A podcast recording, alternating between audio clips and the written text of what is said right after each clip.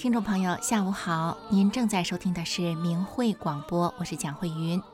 明慧广播的全部内容是取材于法轮大法明慧网，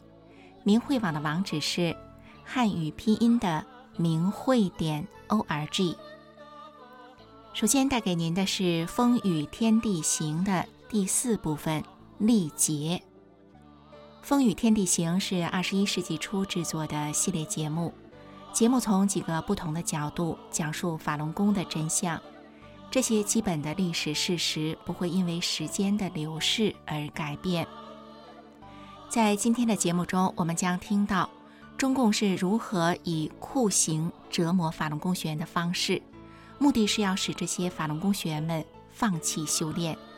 而法轮功学员们又是如何面对这一切一般人难以承受的迫害的呢？现在就让我们来收听《风雨天地行》的第四部分，历劫。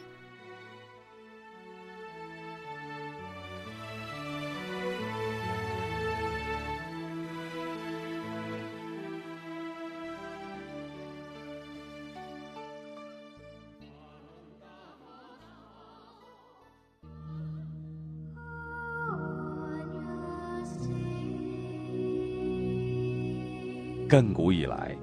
人们仰望星空，问着自己那个关于永恒的问题。潮起潮落，沧海桑田。当强权、荣耀和财富随着岁月流失而化为尘土之时，只有心底的纯真和对善良本性的渴望，静静地扎根在那里，永不磨灭。真的勇者穿越红尘的喧嚣，回归至真至善的心灵，历经世间一切苦难，而那份坚持依旧岿然不动。它是一棵参天大树，当狂风暴雨来临的时候，它用自己的身躯为世间所有的良知撑出一片希望的天空。当风雨过后，它向大地撒出希望的种子，这些种子在春天再次到来的时候生根发芽，同样长成参天大树。也许有一天，这世上的人们无论贫穷或富有，会发现自己真正幸福的源泉——诚信、善良和坚韧，都曾经在那个风雨飘摇的夜晚受到过这棵参天大树的呵护。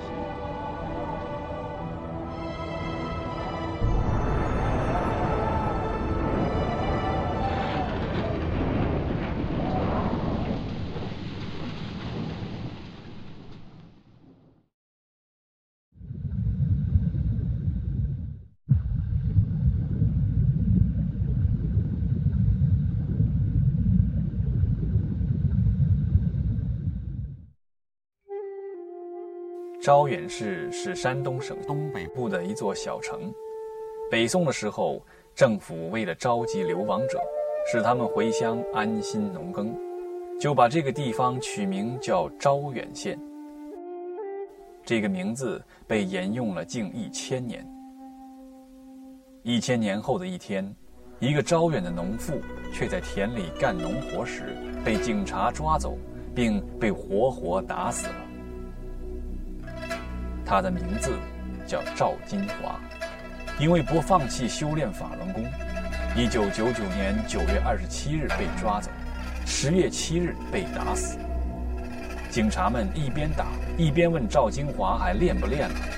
他至死都说练。就这样，当局开始全面镇压的两个月后，第一起法轮功学员因为不放弃修炼而被打死的事件，就在山东这个宁静的小城发生了。镇压的升级是很快的，最开始的案例是街道办事处和警察合伙向练功群众浇水，两个月以后就发展到有人因为不放弃练法轮功而被活活打死。从那以后，被迫害致死的消息就没断过。虽然如此，学员们还是认为这是因为国家对我们有误解，只要让他们知道法轮功是好的，他们就能够改变当初的错误决定。那一段时间，明慧网上刊登了许多法轮功学员到北京请愿的事迹。镇压法轮功以后，当局为避免大量的法轮功学员上访，严格监控了所有进入北京城的交通工具。有些地区甚至必须骂一声法轮功或李洪志先生才可以上车。为了绕开关卡，许多法轮功学员步行或是骑自行车穿山越岭赶赴北京。一名吉林白山的妇女在坐车去北京申诉的时候，被警察截在了辽宁，并被没收了所有的财物。她孤身一人逃出警察局，从漫天风雪的塞外沿路要饭，走到了北京。一个农民在被北京的警察盘问时，打开自己的包袱，将几双穿烂的布鞋送到警察面前，说：“我走了这么远才到这儿，就为了说一句心里话，法轮功好，政府错了。”可是，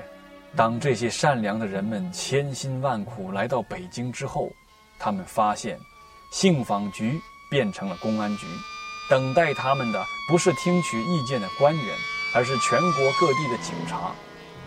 上访学员被殴打，强行遣返，巨额罚款，许多人被投入监狱或劳教所。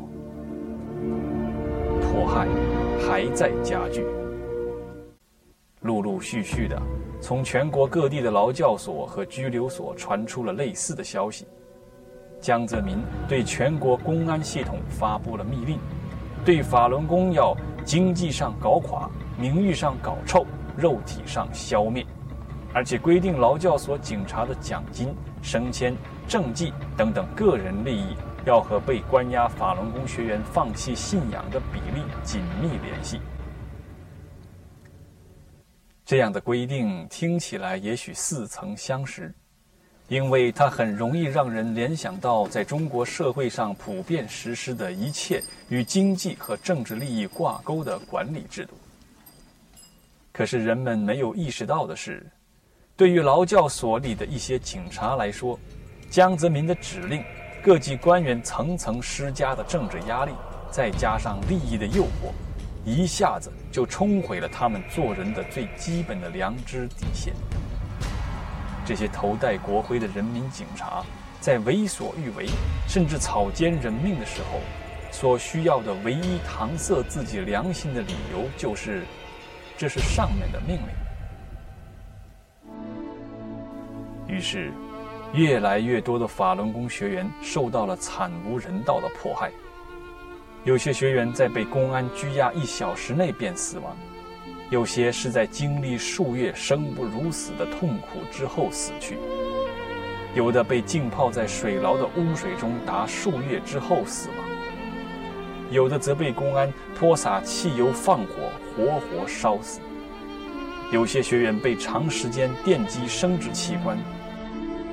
还有些法轮功女学员被强奸甚至毒打致死。二零零零年二月，一位山东潍坊的五十九岁退休工人在街上行走时，被街道办事处抓走，因为他不愿意放弃修炼法轮功而被活活打死。他的名字叫陈子秀。根据美国《华尔街日报》从潍坊发来的消息，暴怒的地方干部用高压电棍和警棍殴打他，电击他，还让他赤脚在雪地里跑。据目击这一事件的人说，两天的折磨使他的腿严重淤伤，他的短短的黑发上沾着脓和血，他在外面爬、呕吐，并因虚脱而昏倒。他再也没有恢复知觉，于二零零零年二月二十一日去世。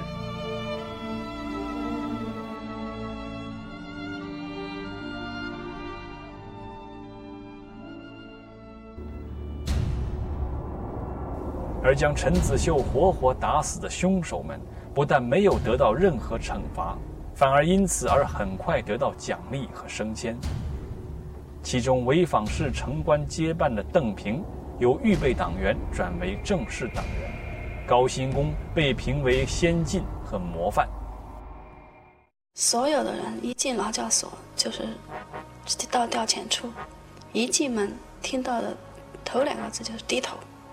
然后第二个声音就是电棍的啪啦啪啦啪啦放电的声音。电刑就是说成了家常便饭。我看到的有就是说未婚的女法轮功学员被绑在椅子上，而且是用四五个彪形大汉电她的阴部，电她的头部，电到她大小便失禁，人昏迷过去，很长时间醒不过来。还有老太太，五十多岁的学员了，来了以后就强迫你写保证，不写是吧？不写，四五个警察把她的衣服脱光了，踩在地上，拿架着四五根电棍电她，电的那个电流太大了，她不由自主就往起蹦了。他们四五个警察拿脚踩着她，她都往起蹦，电完了前面翻过去电后面，就像烙烧饼一样，浑身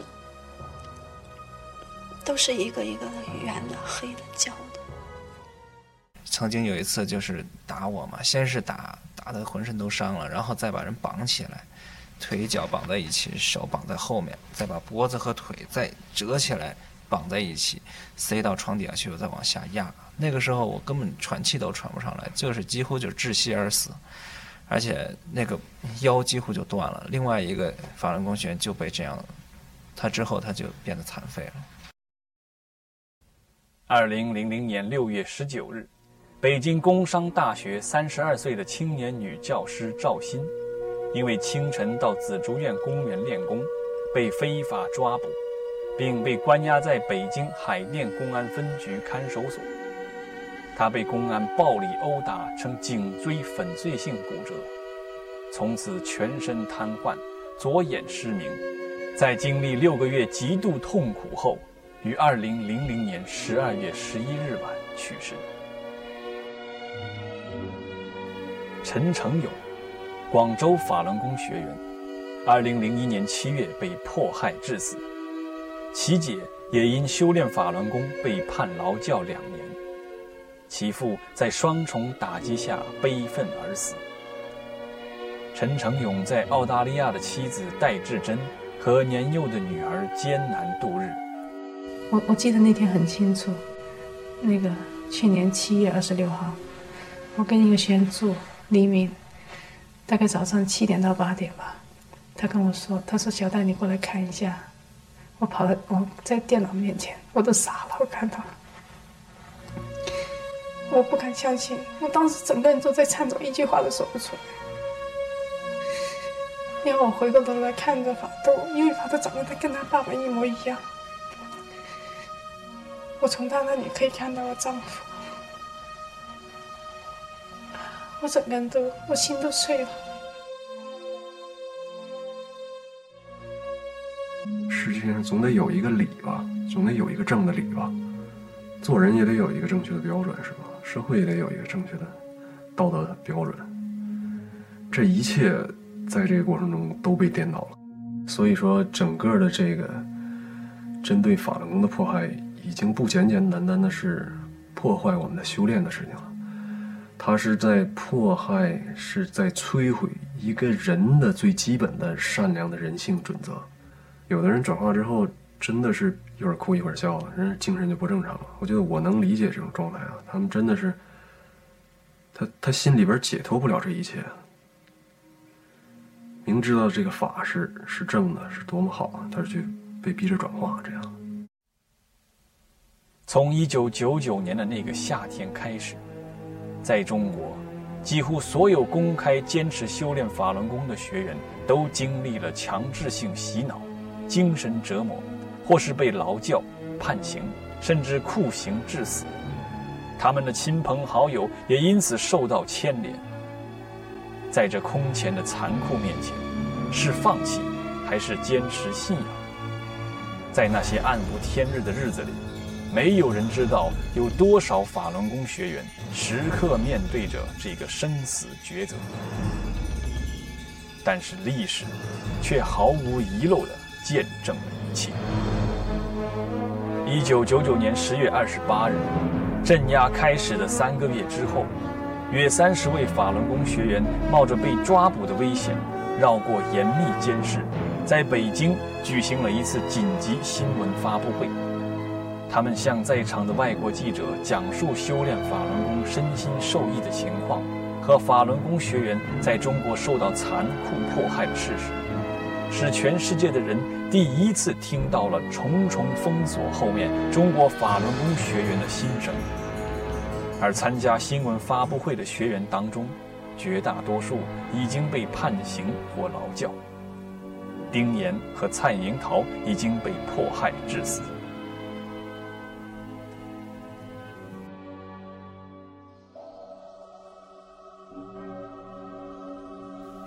一九九九年十月，几百名法轮功修炼者在天安门举起了写有“法轮大法”和“真善忍”的横幅，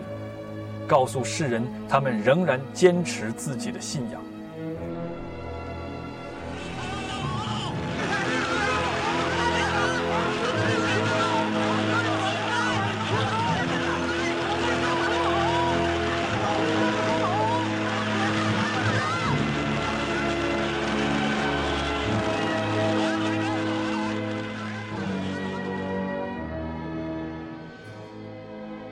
在那之后的几年中，几乎每天都有学员用这种最平和的方式表达自己的心声，有时几个人，有时几百人，甚至上千人。一位法轮功学员在给政府的一封公开信中写道：“亲爱的祖国，我们多希望在这片土地上正气回升，人人善待，带给国家真正的希望。古往今来，多少忠义之士精忠报国，冒死进谏，担心照千古。今天，为了国家的长远未来，请给真善忍应有的位置。我们不想太多说我们受到的不公对待。如果因此能唤起人们更多的正念和良知，我们无怨无悔。在中国的大江南北，许多城市乡村，人们都不时会看到法轮功的标语或横幅，在自己的信箱或门前收到过真相传单和光碟，甚至在公共场合看到过散发真相资料的法轮功学员。一切看似平常，但是每一份真相资料后面有多少艰辛的付出？明慧网二零零二年五月刊登了东北一小城市法轮功学员的文章，他写道：“我可以让你来看一看我手头做真相资料的钱是怎么来的，十块、二十块的钱，有的皱巴巴的辗转到我这里。”有的是下岗职工卖酸菜、卖豆腐积攒了一点钱，由于人数很多，所以一次可能有两三千块。也有些同修以前有一点积蓄，关键时候就拿出来买机器之类的。一群社会中最最普通的老百姓，和平而又顽强地维护着真善忍的信仰。他们面对的是一个独裁者操纵的、以整个国家的财力支持的宣传机器，他们心痛地发现，他们用全部的付出刚刚使一些人清醒，担当一轮又一轮的谎言，以铺天盖地之势向老百姓袭来之时，就又会有一些人被媒体刻意煽动的仇恨所淹没。二零零二年三月五日晚八时，法轮功学员在吉林省长春市有线电视网络的八个频道插播了法轮功真相电视片，揭露天安门自焚伪案，引起极大震惊。很多长春市民因此而了解了自焚的真相，并开始冷静地思考关于这场镇压的一切。但是，这个让广大中国人了解真相的机会，却是以法轮功学员的巨大付出为代价的。插播的成功使江泽民震惊、恐惧和暴怒，他密令对插播的学员杀无赦。在随后对法轮功学员的大搜捕中，至少有五千法轮功学员被关押，十五人被非法判刑四至二十年，至少八人被虐致死。其中参与插播的侯明凯在被抓捕后两天内即被迫害致死。主要插播者刘成军，在经受了一年九个月残酷的牢狱折磨后，于二零零三年十二月二十六日离开人世，其尸体在七个小时内被警察强行火化。他们真的违法了吗？在法律思想史上，从古希腊开始就一直延续下来一条非常重要的准则，那就是任何人所制定的法律必须遵守普世承认的道德规范，而与之相抵触的法律即是恶法。如果在一个社会里，信仰真善的人要被强制洗脑，敢于讲真话的人无处容身，那么这个所谓的国家法律就从根本上违背了人类所拥有的善、理性、道德和正义。在对法轮功的迫害中呢，就看到一种非常荒唐的现象，呃，也就是国家媒体可以连篇累牍的对一个练功团体进行污蔑和攻击，而那老百姓呢，如果是按照宪法所规定的权利呢去上访，就会被以所谓的扰乱社会治安的名义呢，呃，非法抓捕，甚至呢劳教判刑。就在这种啊、呃、情况下呢，有这样一群老百姓，他们敢于啊、呃、走出来说真话。把这个事实真相呢告诉人们，那么这本身呢不仅是对他们自己的这个信仰自由和言论的权利的维护，其实呢也是对所有民众的知情权的维护，所以这从根本上呢是维护了法律的精神。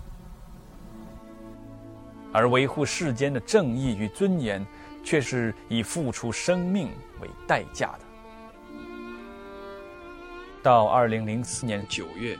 已有一千零六十一名法轮功学员被虐杀的详细报告，通过种种方式辗转传出，被公诸于世。然而，被迫害致死的实际人数则远大于此。根据中国官方内部统计，早在二零零一年底，被关押的法轮功学员的实际死亡人数就已高达一千六百余人。全国被非法判刑的法轮功学员至少有六千人，被非法劳教的人数超过十万人，数千人被强迫送入精神病院，受到破坏中枢神经药物的摧残。大批法轮功学员被绑架到各地洗脑班，遭受精神折磨，更多人受到所谓执法人员的毒打、体罚和经济敲诈。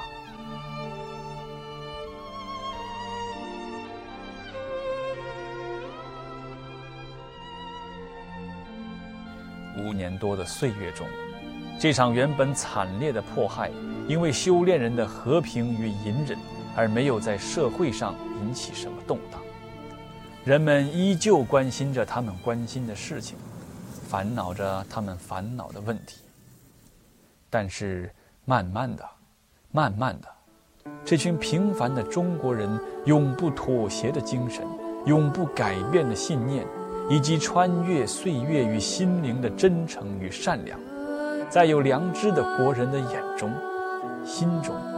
一点一滴地沉淀着。明白了真相的人们，用自己的方式传播着法轮功的真相，抵制着这场迫害。一些地方干部主动保护辖区内的法轮功学员，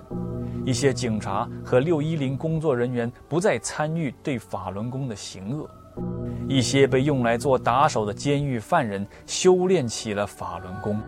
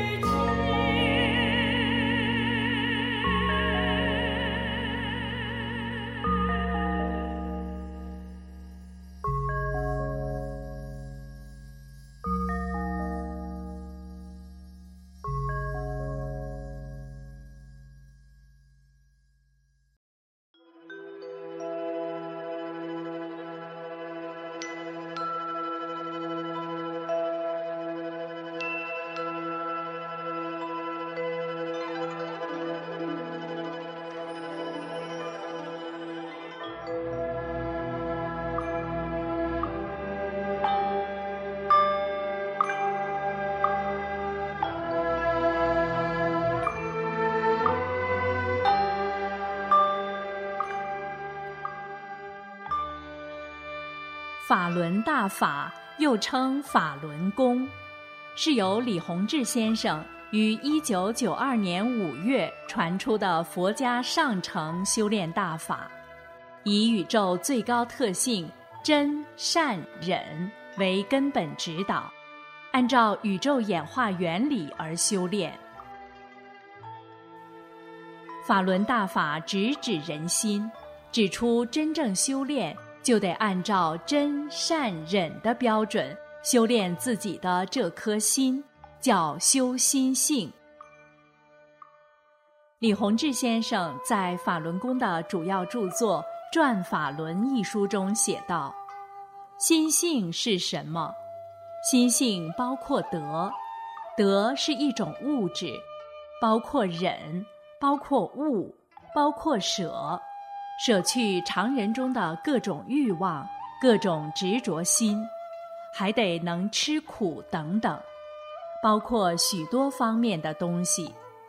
人的心性方方面面都要得到提高，这样你才能真正提高上来，这是提高功力的关键原因之一。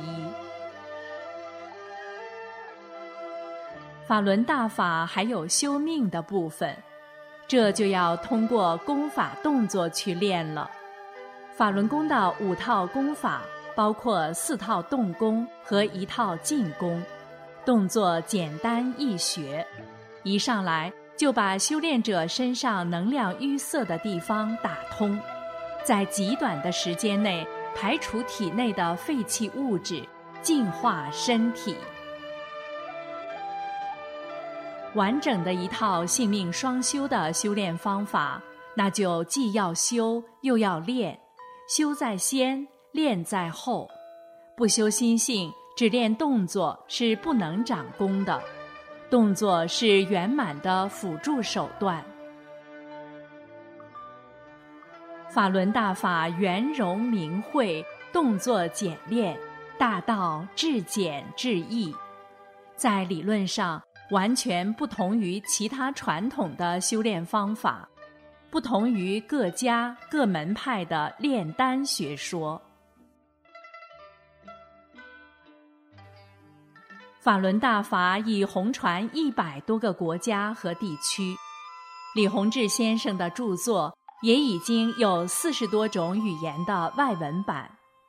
欢迎登录明慧网免费阅读大法经书，观看李洪志先生九天讲法班录像。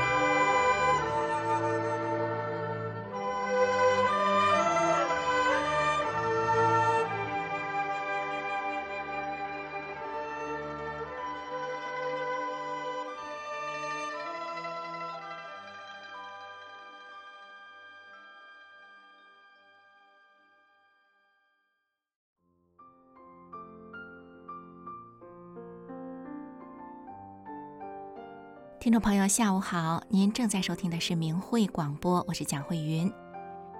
我们刚刚收听的是《风雨天地行》的第四部分历劫。在节目中我们了解到中共是如何透过各种残酷的酷刑手段要迫使法轮功学员放弃修炼。然而法轮功学员即便被迫害得伤残了，这些学员都没有屈服。的确，修炼是让自己身心受益，成为一个道德更高尚的人，这有什么错呢？而中共要法轮功学员转化，那么中共又是希望这些修炼真善忍的法轮功学员往哪里转化呢？中共希望这些法轮功学员成为怎样的人呢？更何况有许多的法轮功学员本来他们是重病在身，就是因为修炼法轮功之后生命才有了生机。不说中国因此省下了多少的医疗资源，对那些曾经生命垂危却绝处逢生的人们来说，中共强迫他们放弃修炼法轮功，不正是要这些人再度的陷于绝境当中吗？所以说中共二十年来的镇压政策不能成功，而法轮功却在全世界弘扬，这绝非是一种巧合而已。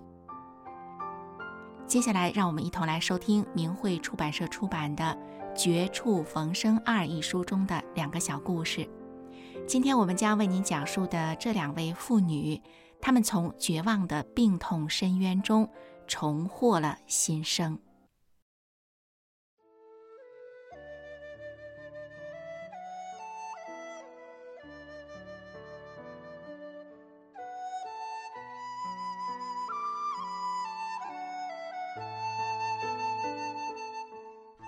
千年轮回，红尘梦醒，圆归大法，慧者心清。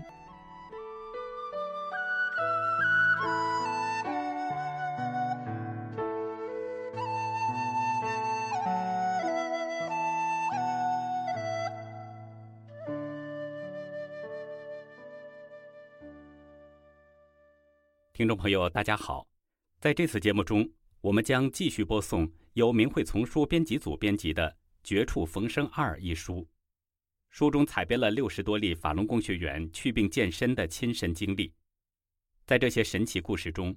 罹患各种顽疾和绝症的人们，因缘际遇修炼法轮功之后，都得以绝处逢生，开始了身心健康的修炼生涯。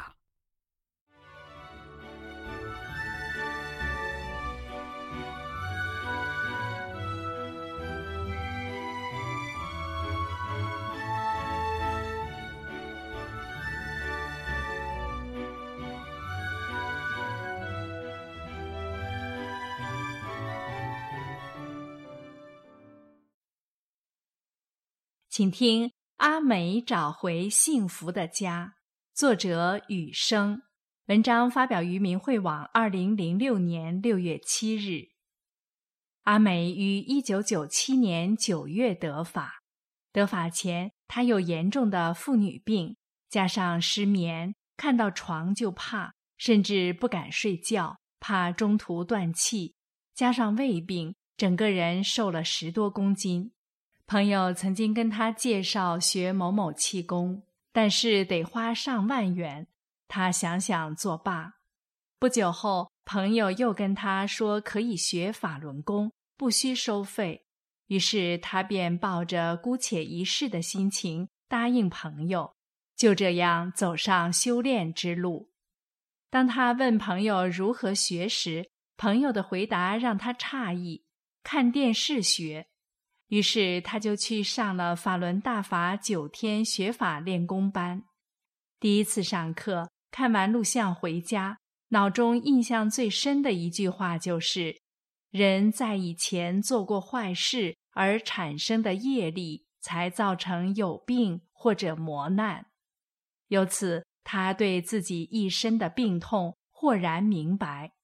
回来后，他放下求祛病健身的心，把胃药丢了，就这样不知不觉中，他什么东西都可以吃了，身体、精神各方面也越来越健康。很幸运的是，由于阿美身心的变化，她的先生、婆婆及一对儿女也相继得法。阿美回忆起结婚十几年来，以前从没见到婆婆有一天是快乐的，常说身体哪里哪里不舒服，更别说看到婆婆脸上的笑容了。婆婆子宫遭切除，有肠胃及胆管结石等方面的毛病，曾经动了三次大手术，三餐饭后必定服药，还有一天看超过三个医生的记录。婆婆常常会跟女儿抱怨哪里不好了，快死了，整日唉声怨气的，身体不好，间接也影响心理，造成疑心病很重。阿美得法前，由于婆媳两人身体都不好，又必须打点家中的琐事，因此家庭环境常常弄得很紧张。后来婆婆看到媳妇练了功后身心提升的转变，便在阿美的建议下跟着学练。没想到学练的第一天，考验就来，又是刮风又是下雨的，但是老人家克服困难，坚持下去，上完了九天班。阿美说，结婚多年来，看到婆婆都是药不离手，从没断过，但是练了功后，如今再也没吃一颗药了，而身体却是出奇的好。阿美说，婆婆每天不用闹钟，清晨两点三十就起来准备练功，练完功便听师傅讲法。婆婆不认识字，婆婆常常未开始放练功音乐便听到音乐声，而不论刮风下雨，她都不间断地练功，十足的耐心与毅力，连年轻人都自叹不如。现在阿美夫妻每天出门做生意，家事都是婆婆一手包办，这是以前阿美做梦都想不到的。要知道，以前婆婆一个月至少有半个月躺在床上，上市场也有气无力的，全市场的人都知道她身子不好，因此亲朋好友一见面就是围绕在偏方、医病等话题上。如今可不同了，喜欢上市场的婆婆让人觉得大不相同，人家一看她精神气色这般好，便询问起来。婆婆正好把法轮大法好介绍给全市场的人知道。阿美表示，练法轮功后，除了让她的生命有崭新的开始之外，还找回家庭的和谐。以前的阿美不想回家，婆媳之间相处冷淡，还会彼此猜疑。阿美的先生是长子，修炼前脾气很不好，加上经济上的负重，两人经常争吵。没想到现在一切都发生了变化，先生不仅脾气收敛了很多，还会体谅别人了。如今家里大大小小一片和乐，阿美体验到所谓家和万事兴的快乐。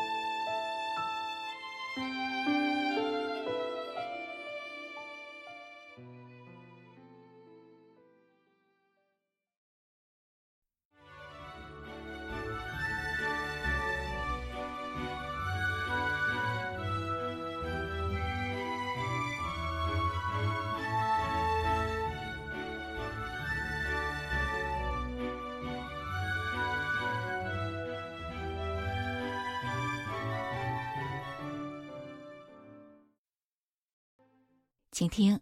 你们还是回家坚持练法轮功吧。文章发表于明慧网二零零六年九月二十四日。我爸妈都修炼法轮功，前几年他们用自己的亲身体会劝家里的亲戚练法轮功，可亲戚们只是听听，心里知道大法好，但并没有真正来练。我二姨是山东省威海地区的一个农民，家里很穷，去年二零零五年春天的时候吃不下饭，到县医院检查，说是胃癌晚期，又到青岛，到省里的大医院去看，结果都是一样。医院说，你这个情况住院治疗花不少钱，最多再维持半年的寿命，不住院回家等着也就是三个月。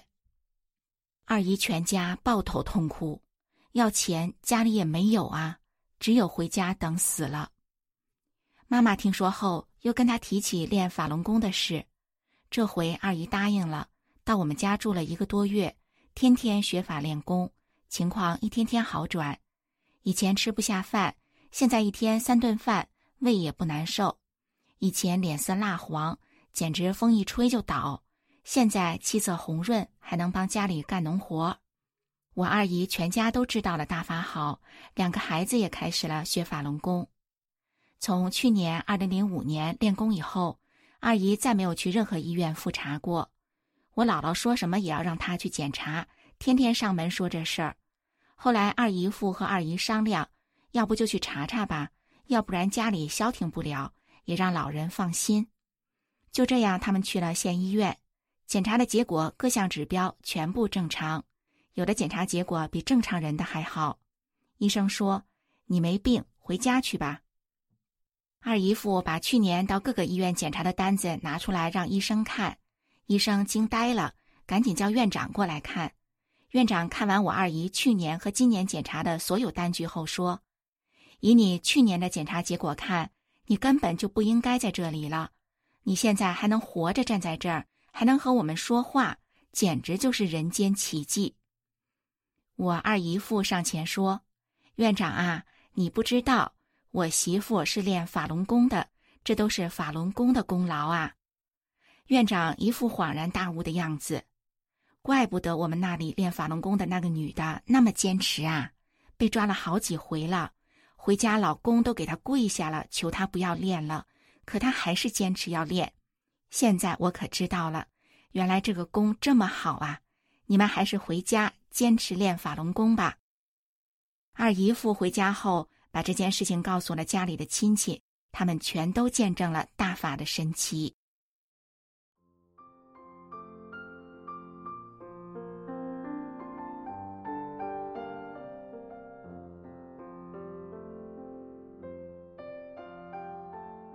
听众朋友下午好，您正在收听的是明慧广播，我是蒋慧云。我们刚刚收听的是两位法轮功学员，他们在修炼法轮功后绝处逢生的故事。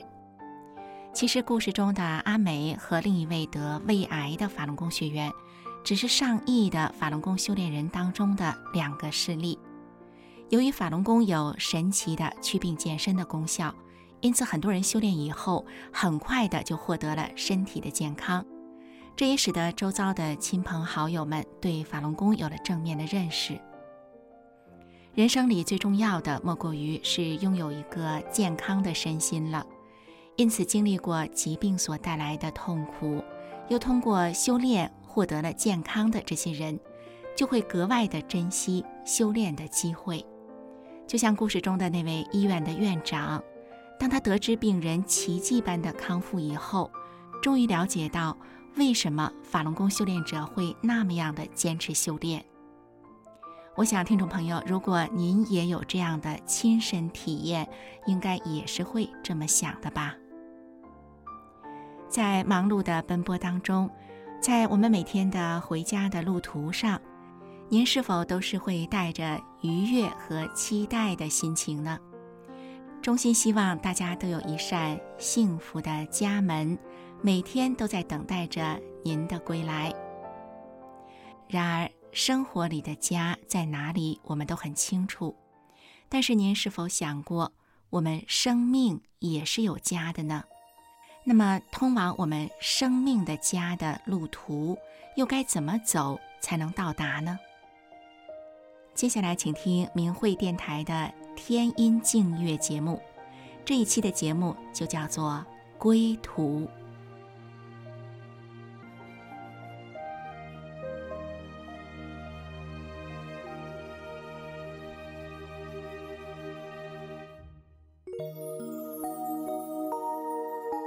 红尘辗转五千载，人多沉迷于名利情中，忘记了自己远方的天乡和故人。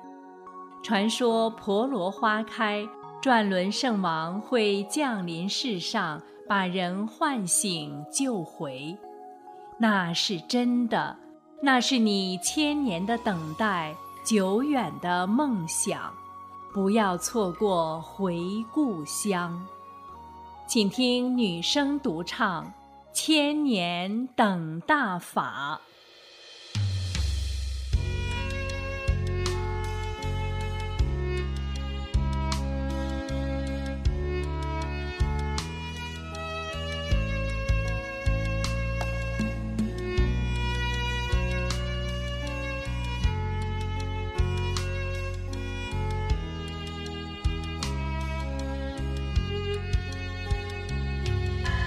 红尘事五千年，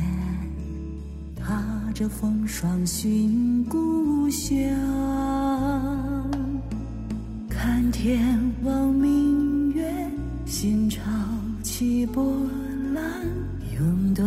着远古的盼望。名利情让人醉，十月红缘早遗忘，坠落红尘浊浪，沉入迷雾苍茫，寒夜中不知归航。烟雨大量，破落花开放，创世法王降临世上。梦醒来，早已泪流面庞，大法能破除迷障，回天乡是希望，大法已来到世上，唤醒了久远的梦想，随创世主回归穹苍。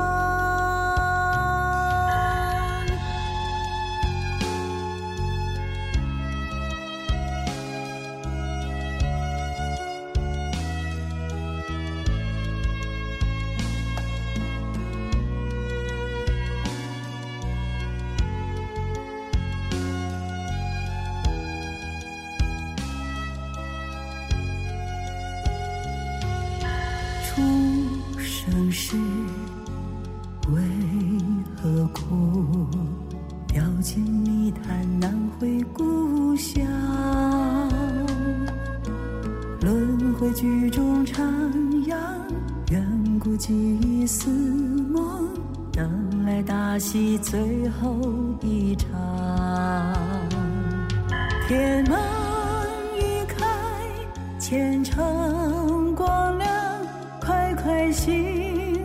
上独航，不要错过千年的等待，今朝就要回故乡。大法开启，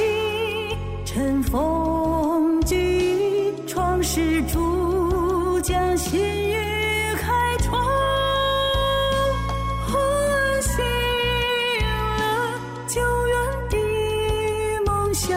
随创世主回归穹苍，天门一开，前程光亮，快快醒来上独航，千年的等待，今朝就要回故乡。大法开启，乘风起雨，创世主将新语开创。唤醒了旧人的梦想，随创世。 穹苍唤醒了久远的梦想，随创世主回归穹苍。